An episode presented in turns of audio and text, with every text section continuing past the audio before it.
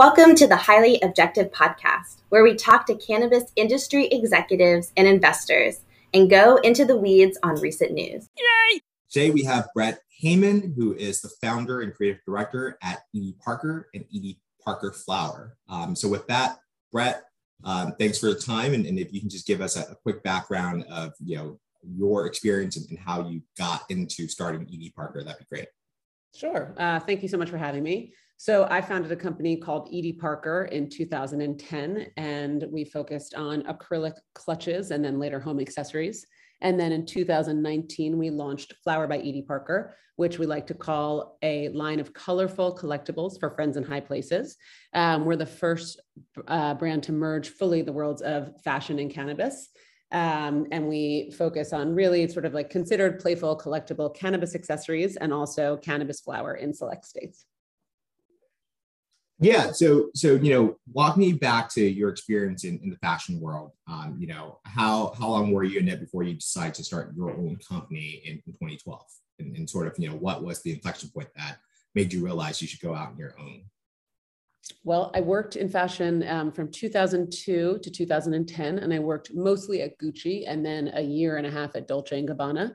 Um, and I worked in the PR department and I covered um, at first just accessories and then uh, women's, uh, men's ready to wear and accessories. So I was the director of public relations by the time I left. Um, and Gucci had like, you know, the biggest, at the time we called it CSR program. We were UNICEF's biggest giving partner. So it was just a, a great job and, and I loved it.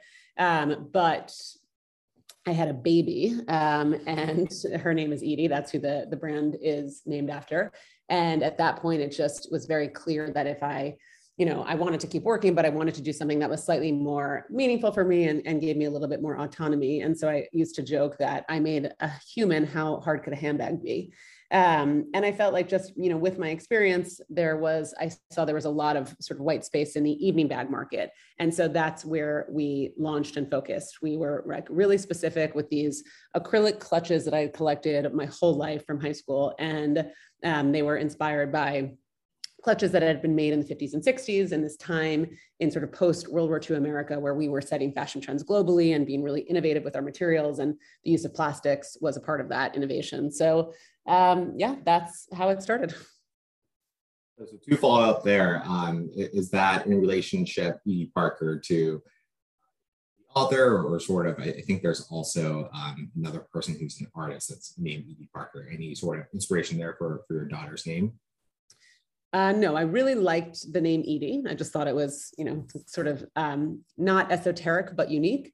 And Parker is a family name for my husband, so it's his middle name and his uh, his mother's maiden name and his siblings' middle name. So that's where we came up with it. But I I do think the name Edie is evocative of you know stylish Edies throughout history, um, like Edie uh, Bouvier Beale and Edie Sedgwick. Edie Parker Kerouac was the first wife of Jack Kerouac, but I honestly wasn't like a big beat fan growing up, and I didn't even know who she was until I named my daughter. So she was not she was not part of my inspiration, but she is a very talented writer on her own. So sounds like you're already planning to help your daughter out some SEO there. I'm assuming that by the time she cares, there will be, you know, new problems. um, and then, you know, given the inspirations from uh, the 50s and 60s, are, are you a big like marvelous Mrs. Maisel fan then? I am a big marvelous Mrs. Maisel fan. I just think it's a really good show and really funny. But yeah, I, I do. I mean, the sets and the costumes and the apartments. My God, I lust over all of that. Yeah, I, I figured that was a given, given that that's your inspiration for for the handbags. Um, so yeah, let's let's talk about you know Flower by Edie Parker, um, since that's relevant to the audience here. So you launched that in 2019. You know, sort of why was that the right time? You know, why not sooner? Why not later? Um, and what really was was driving that? It really started as an expansion of our home collection. We had launched uh, home accessories in 2016, mostly because we had these, you know, box clutches, and when we would go to trunk shows or do PAs in stores, people would always say, "Oh, I love my bag so much. When I'm not using it, I I put it in my bathroom and use it for my you know my Q-tips and my cotton." Um, or they would say, "I put it on my shelf." They were such display items that we figured at some point, all right, well, you don't have to use your handbag. We'll make you a box. We'll make you a tray. We'll make you some coasters. And that um, side of the business was successful. And we were thinking about ways to expand into new categories. And I certainly like to to play in spaces where I don't feel like they're so oversaturated. So the idea, like it might have been natural for us to, you know, go into shoes or to ready to wear, but that was not interesting for me. And I have certainly no talent at it that I'm aware of. Um, and so the use of cannabis and cannabis accessories kept coming up. I mean, we were really excited internally about what was happening in, in cannabis in the country and just the conversations that were happening around cannabis. And we felt like for us being cannabis users, um, there wasn't really anything at an accessory level that was appealing that maybe you'd want to bring to your friend as a hostess gift instead of instead of a bottle of wine or that you'd want to give to your sister uh, for a present and just collect yourself you know? Everything had been either felt like it was you bought it on university place or it was like really masculine or medicinal or something you'd want to hide away in a drawer. So we started thinking about accessories that looked like edie parker accessories as they related to cannabis and then in our research, like going to dispensaries in California mostly, um, it sort of became clear that there were no brands that spoke to us either. So no brands that I thought really spoke to women in a credible way that felt sort of playful and fun and just, you know, like unabashedly for people who liked smoking cannabis. It wasn't like a necessarily a health and wellness play. It was just people who like to get high and and and really just for a good time, which we ended up using as our uh,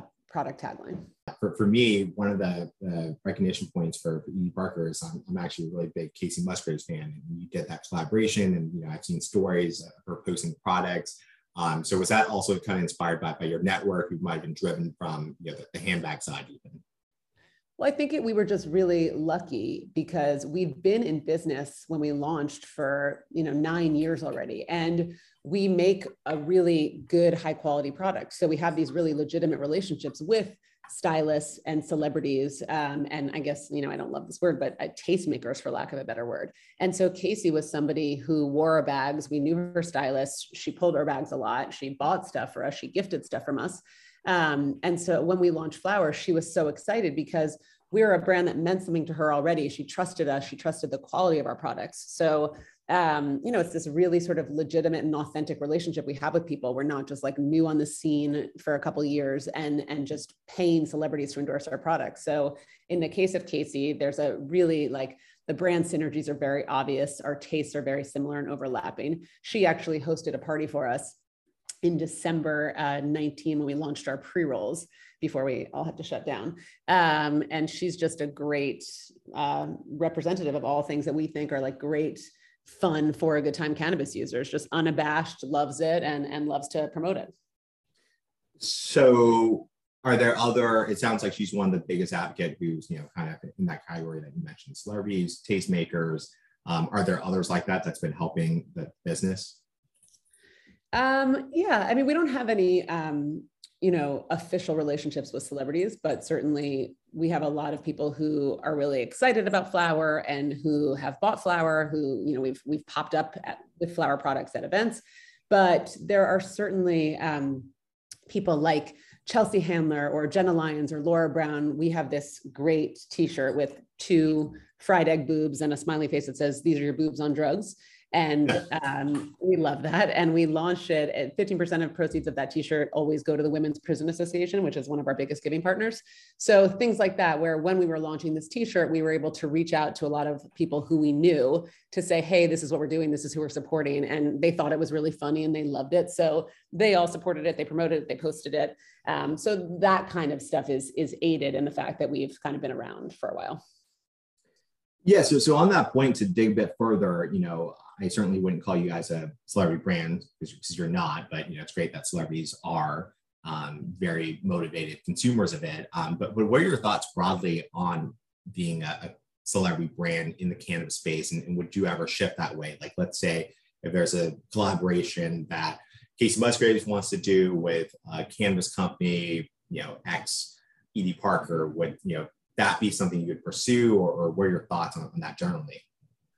Look, I mean, I know that those partnerships haven't been runaway successes for the most part. I mean, obviously there are some exceptions, but I think a lot of like celebrity fronted brands are not are not in, incredible hits. But look, I think that all of these things are so helpful for destigmatization and normalization. And when you have celebrities who you love, who you didn't know were cannabis advocates, um, supporting the plant and just talking about all the benefits i think all of that is just is really good for where we're going. I don't think that necessarily those are going to be the brands that like stand the test of time but i think for now they're really helpful. And certainly you know if kacey wanted to partner on a strain or something we would we would love to work with her. So going back to sort of the the new york um, shop um, you know what was that already there or was that sort of um, more recent and for flower by edie parker when we launched Flower in 2019, we had a store on Madison Avenue and we kind of converted it to what we called like this really high end head shop, which we thought was just so funny that we had this shop on Madison Avenue that sold handbags, but also like had all these rolling papers and pipes and, and ladies who had been shopping from us for years, like these uptown ladies would come in and they were surprised, but like would buy things that were totally unexpected. Like we sold so many packs of rolling papers to women who had been buying expensive handbags for years. And you know, it was really exciting and fun. But uh, we moved to Bond Street. We moved to 25 Bond right before the pandemic, December before the pandemic. And we were open for a couple months and then shut down in March and didn't reopen. Um, but we found a space a couple doors down that was actually quite big, a little bit bigger and sort of more dramatic and felt more us. So we signed a lease on that. We've been renovating it and we're opening uh, the middle of next week, actually. So we're very excited. So, so this was around the same time in, in 2019 that the, the high end shop that was inside Barney's was also sort of popping up, right? Yep. Was that was that helpful? I assume, given you know what you've said about sort of just normalizing things, I assume that's probably helpful to kind of you know educate people on spending more on cannabis accessories, um, or, or more of a competitor in your view. No, no, I, I, was thrilled that that was there. I mean, they we sold in that shop in LA, um, and I think it was great. But I think it was really specific, right? It was like very specific to what I would say a Barney's aesthetic was. It was really sleek. It was really like you know, it was a lot of metals. Um, it was really, really expensive for the most part, and I think all of that is great. I mean, I think anything that shows a different side of cannabis is helpful, but it certainly wasn't our aesthetic necessarily. You know, I think it was slightly intimidating, whereas we try to be really playful and and um, you know surprise and delight. Like I think having the products in the high end shop were were more intimidating than our stuff is. But again, I think you know um, net positive. Yeah, I haven't kept up with that lately. Do you know how that's going? Is that still happening? Um, I haven't been in, inside you know the, the high end recently. Yeah, I mean, you haven't because sadly Barney's closed. And so that went the way of Barney's closure, which is like so sad for all of us New Yorkers.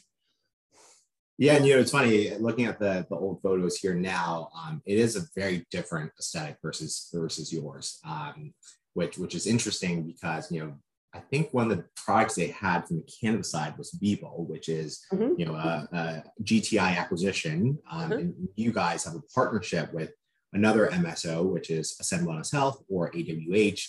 Um, tell me more about how that sort of came about in terms of that partnership and, and them taking you to additional states. Um, look, I think Ascend is really kind of bullish on brands. I think they think that cannabis brands will be important and they will exist. So they reached out to us about launching um, in Massachusetts and Illinois to start. Um, and we did, and we we did activations with them. We popped up in Boston a couple weeks ago. We were in Chicago and Southern Illinois last weekend, and they're really great partners. They have you know great access to flower, great retail locations, great management. Um, so we're really enjoying working with them, and and they have great locations in New Jersey and in New York. So you know we're hoping to to continue working with them and to continue growing with them. Yeah. So so is that partnership then exclusive for states that AWH might be operational in today and in the future, or does that preclude you from working with another MSO? You know, it's funny, every state is different, as you know. So, in places like Illinois, like we're in the Cresco doors, we're in the Sunnyside doors just because of the way the regulations are in the state. I mean, it, it doesn't, we wouldn't work with another MSO for flower necessarily. Um, but what's great about our business is that our accessories, um, we sell, we partner with Cresco for their Sunnyside doors in Illinois, where we're talking to GTI about uh, doing exclusive accessories for them. So, I think um, while flower, we're just working with Ascend for flower now in the states that we're in. I think just there's a lot of opportunity for us to launch accessories with a lot of different partners. Look, we launched in California. California was our first state, but I think that California is like so tricky. Um, and certainly the California market, we were pretty naive about it. And that customer, I feel like by and large just wants the highest percentage of THC for the least amount of money. So I think we took a beat in California and are just trying to figure out how and when it makes sense for us to come back.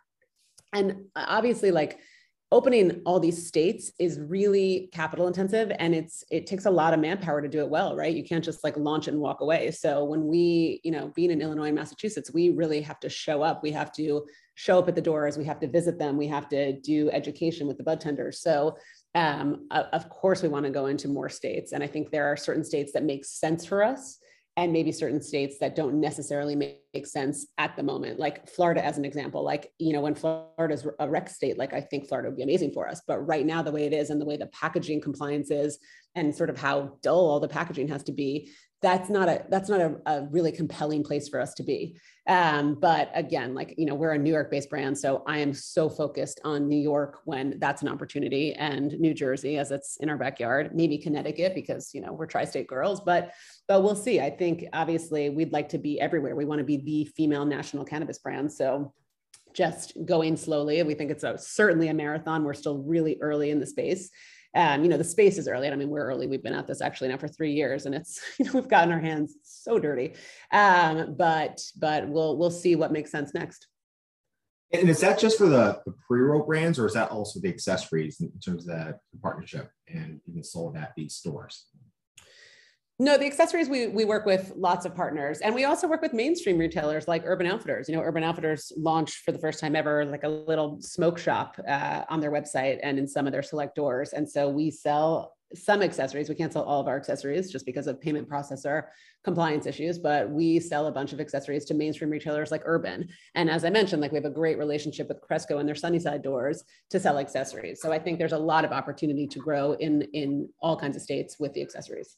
Regards to funding, you know, the 888 press release mentioned that it's celebrity backed. Um, so just curious, you know, funding, um, you know, how much of you can disclose, and then sort of is that for both companies or for you know the parent company, um, and it kind of flows down to Flower as well. Got it. Um, I think that press release, I, I think they meant celebrity supported. We have no celebrity investors. right. Because it said celebrity backed, which I, I was surprised to see that press release. So, okay, yeah. good, good to know. No, no, no, just celebrity supported. Um, no, you know, we've been privately funded since launch. Um, we've grown very slowly. We haven't had like tremendous pressure, you know, private equity growth or anything. So um, we have a single, not a single source of funding, but the both companies are are funded in the same way. Um, and yeah, I mean, I think at some point we'll get to a, a maybe an inflection point where we really need to raise capital in a, in a meaningful way, but but not at the moment. I think just you know, look, we're we're selling. So we've launched Illinois, we're we've launched Massachusetts, and we are selling pre rolls, and we're selling them well. So I think you know we're we're continuing to grow slowly and as i said go into states that make sense for us but if it you know if we are selling pre-rolls and it makes sense to really ramp up and and get boots on the ground in all those places and just have more money to spend on marketing in those places to continue and fuel our growth, like that will make a lot of sense. And I think we'll know that in the next 12 months. Yeah, certainly marketing, I think, to support the brands in these states, um, not cheap. So it certainly makes sense to to raise money, you know, should you be additional states to continue to, to raise money and, and you know, step on the, the gas, so to speak. Um, yeah, and the restrictions are obviously so onerous and and figuring all that out and like you know getting familiar with compliance for marketing and for packaging for that matter in every different state is time consuming and capital intensive and and packaging regulations from state to state you know if you have to invest in different packaging and it's CR packaging I mean it's just so crazy so just trying to be really smart and strategic about all those decisions. Yeah, yeah, a lot of uh, complexities in, in, the cannabis business versus the, the handbag business i'm sure exactly um, and, and, you know any sort of um, stats or, or, metrics of, of performance uh, in, in those two states illinois and massachusetts um, I could probably share some with you. I can follow up with you and share some with you if that's helpful. None, none off the top of my head that I can share. Got it. Okay. Well, well, how about this then? Um, in those two markets, you know, who are you really competing with for consumer attentions. You, know, you mentioned California not being attractive because it's still a very high THC bang for your buck market, let's say. Um, so who are you competing with in those two markets? Yeah. Well, look, in those two markets, I mean, we're just selling pre rolls in those two markets for now. I think there's opportunity for us in the vape category. I think there's opportunity with edibles for us, but we're just pre rolls. So I think we're just you know, we're we're on the shelf with Lowell in those markets where we're still like we're with the Ascend Ozone brand. So I think we're just competing with other pre-roll brands. But I think at a national level, we certainly look to brands like a Pure Beauty that we think does a great job with culture, and we look at Miss Grass because you know we we love them and we think they also do a great job talking to women. So I think you know we look at nationally, we think nationally and uh, who is speaking to the same audience that we are, and how can we be you know differentiated. Got it. That makes sense. And, and then what about on the accessory side? Any, any competitors that you view over there? No, I don't think so. I mean, I think really like for accessories, I think we're totally distinguished. I think we look different than almost anything. I think the quality of our accessories is really strong. I think we just have a lot of legitimacy and experience in this space. And, um, you know, we're going to continue to keep innovating. I think there's been, we feel like a lot of, you know, we've inspired a lot of people in the category, but we'll keep innovating and keep, you know, surprising people. Yeah, that, that makes sense. And, and then, you know, do you feel that the familiarity of, of, consumers with the handbag business um, ha- have led to sort of you know demand um, products for flower? I think I think it's been um, less than we thought. I mean, I think that obviously some people we have an established customer base in certain cities that is excited and excited to try flower because of Edie Parker handbags. I think there's been a lot of discovery where people who walk into a dispensary and they have no idea what our handbag brand is.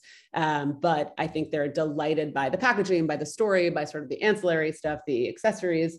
Um, and then obviously on our social media channels, like Flower and Edie Parker are different, but I think both like you know they speak to each other in a really fun way. And i think when people discover flower and they visit it and then they find edie parker i think it just again we like to surprise and delight people. We like to be sort of irreverent and colorful and optimistic. So i think either they're excited about it because they knew it or if they're discovering it it makes them really happy and they're pleased and excited to sort of you know delve into this lifestyle that we offer. I think unlike a lot of our competitors we have a full lifestyle brand supporting these the flower pre-rolls and products. We think that of you know like we love this cannabis lifestyle and this for a good time lifestyle um, and these branded moments that we really you know we want you to show off we want you to gift we want you to be proud of and, and you know from what i can view um, call it flowers about halfway there for instagram followers say it's, it's one metric of the handbag products. You know, you have 149,000 followers for E. Parker and Flowers, you know, 73,000 followers. Um, any other sort of metrics off top of your head that you know about, you know, sort of the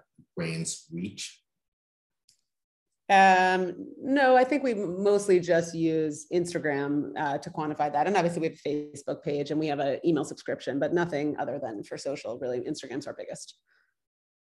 Got but we have, you know, I mean, we we've been doing e-commerce for Edie Parker for a long time, so we have a much more established Edie Parker customer um, than we did when we launched our flower website. So, kind of testing the waters on those customers, like how much are they willing to hear about cannabis? What do they want to learn about cannabis? Are they interested in cannabis? So, it, you know, we have a lot more people to, I guess, experiment with that have been established customers for a while.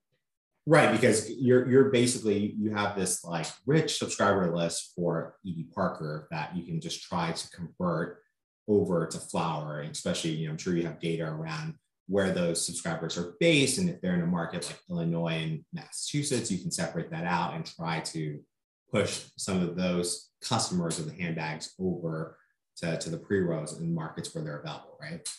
Definitely. And also, I think part of our hypothesis is we make these, certainly in the cannabis accessories, we make these items that are multi use. So, for example, our uh, fruit glass pipes, we have this oversized grape pipe, which is a fantastic pipe to smoke out of, but it's also if you don't care for smoking, but you're not against it, it's just a great item and object to display on a shelf on a table. Um, we have a stash jar that's similar, like multicolored acrylic stash jar. Um, and so I think for the Edie Parker customer, as long as they're not against cannabis, which you know some people we have found they are, but very few, um, I think they're willing to sort of try these accessories and and maybe purchase something that they didn't know they were looking for, but they're pretty delighted by. When do you think about going into edibles and vapes and expanding you know, the, the product selection for flower? So for vape hardware, we've already developed vape hardware. We did something. We had launched vapes in California, um, but uh, very candidly, like we had this hardware that was really disappointing to us. It was existing hardware, and um, we sort of recolored it and, and, and remade it for ourselves, but it wasn't the best and it wasn't rechargeable. So we spent a lot of time kind of developing this proprietary rechargeable pen and we're ready to go on it. So we're just figuring out when best to launch it and where. And then edibles, we have no plans to launch edibles, but I think that edibles could be something great to develop um, as New York is kind of figuring out what it's going to look like. And I think that um, if we could launch in New York with with pre rolls and edibles and vapes, that would be really compelling. And would you collaborate with someone today on, on those two categories, or would you just kind of pull it off um, and launch your own that you can control? I think it depends. We're open to collaborations. We, are very into collaboration over competition. And we also really are aware of what we're good at and we're not good at. Like we know we're not cultivators, we're not esoteric strain people. So if we can partner with people who are better than we are at that, then then we're all for it. And, and just going back to you know having your own proprietary hardware and vape side um, you know other people have, have, sort of done that and, and some have failed um, it's a pretty big risk so what what was sort of the thinking on that you're absolutely right, which is why we haven't pressed go on it. We've developed it, we have it, we're ready to go, but we just have to make sure we have a place to put them. So that's exactly what we're weighing right now. What is, you know, where is the need? Where is the market that would be most receptive to this? Because it is like like everything we're making, it's a really branded pen and it's really um, it's something that you would want to show off that you want to pull out of your purse it's just like it's a really beautiful object so what is the market that that makes the most sense in and then we will press go and was it decision also, hey, we could do a PAX pod, we could do, you know, a Dart pod, or you know, there's Airgraft as well. Um, was the thinking that you wanted to own the hardware instead of just doing the, the pod model? And, you know, if so, what was the, the rationale? Yeah, I think we wanted to, we want to make again everything like where we sit and what we think is differentiated is just how branded the experience is in a really nice way so i think we felt like if we have something to say, like, why are we saying it? So having something that felt like you really wanted to display it and gift it was important to us. And that's why we focused on the hardware. Got it. No, that makes total sense from sort of the, the MO of the company. Um, you know, last question I have for you is just like you, you've been in, in the business now of cannabis officially, at least for call it two and a half, you know, almost coming up on three years. What's been sort of your, your biggest learnings um, from from being in cannabis? oh my God, just how insane it is. Um, yeah, I mean, look, we have, we are not just over here like designing packaging, right? I mean, we've like bought and sold biomass and we've done distribution, we've done last mile delivery, we've like, we, we've extracted oils. I mean, we've really tried a lot of stuff. And I think, you know, just the biggest learning so far, you know, right now for us is how important it is to partner with people who are better at things than you are at, at, the things that you're not good at right? I mean just what i was saying about working with ascend on on flower distribution and just you know how good they are and and and their great retail locations and their management and, and their access to flower like that is all stuff that we went at alone in california and it's just really really complicated. Um, and just how important it is to be you know aware of compliance in different states as you try to grow because things that are really shocking really like in terms of packaging, like colors that are compliant in, in some states versus other states. Just it, you can't even imagine some of the rules that exist. And, and for the most part, you know, you find out when it's too late when you've already made all these investments. I mean, we've gotten smarter about that, but I think that's a lot of people's experience. So I think, you know, if you, if you're going to go at it, just really trying to get as much information as you can up front. So on that point, actually, who, who do you guys use for help on compliance today? Do you have someone in-house? Is that a law firm? Who do you use? We work with, sort of, yeah we work with a law firm and then we work with local law firms as we go into different states because obviously as i said the regs are so different from state to state. So we need people who are experts in their own states.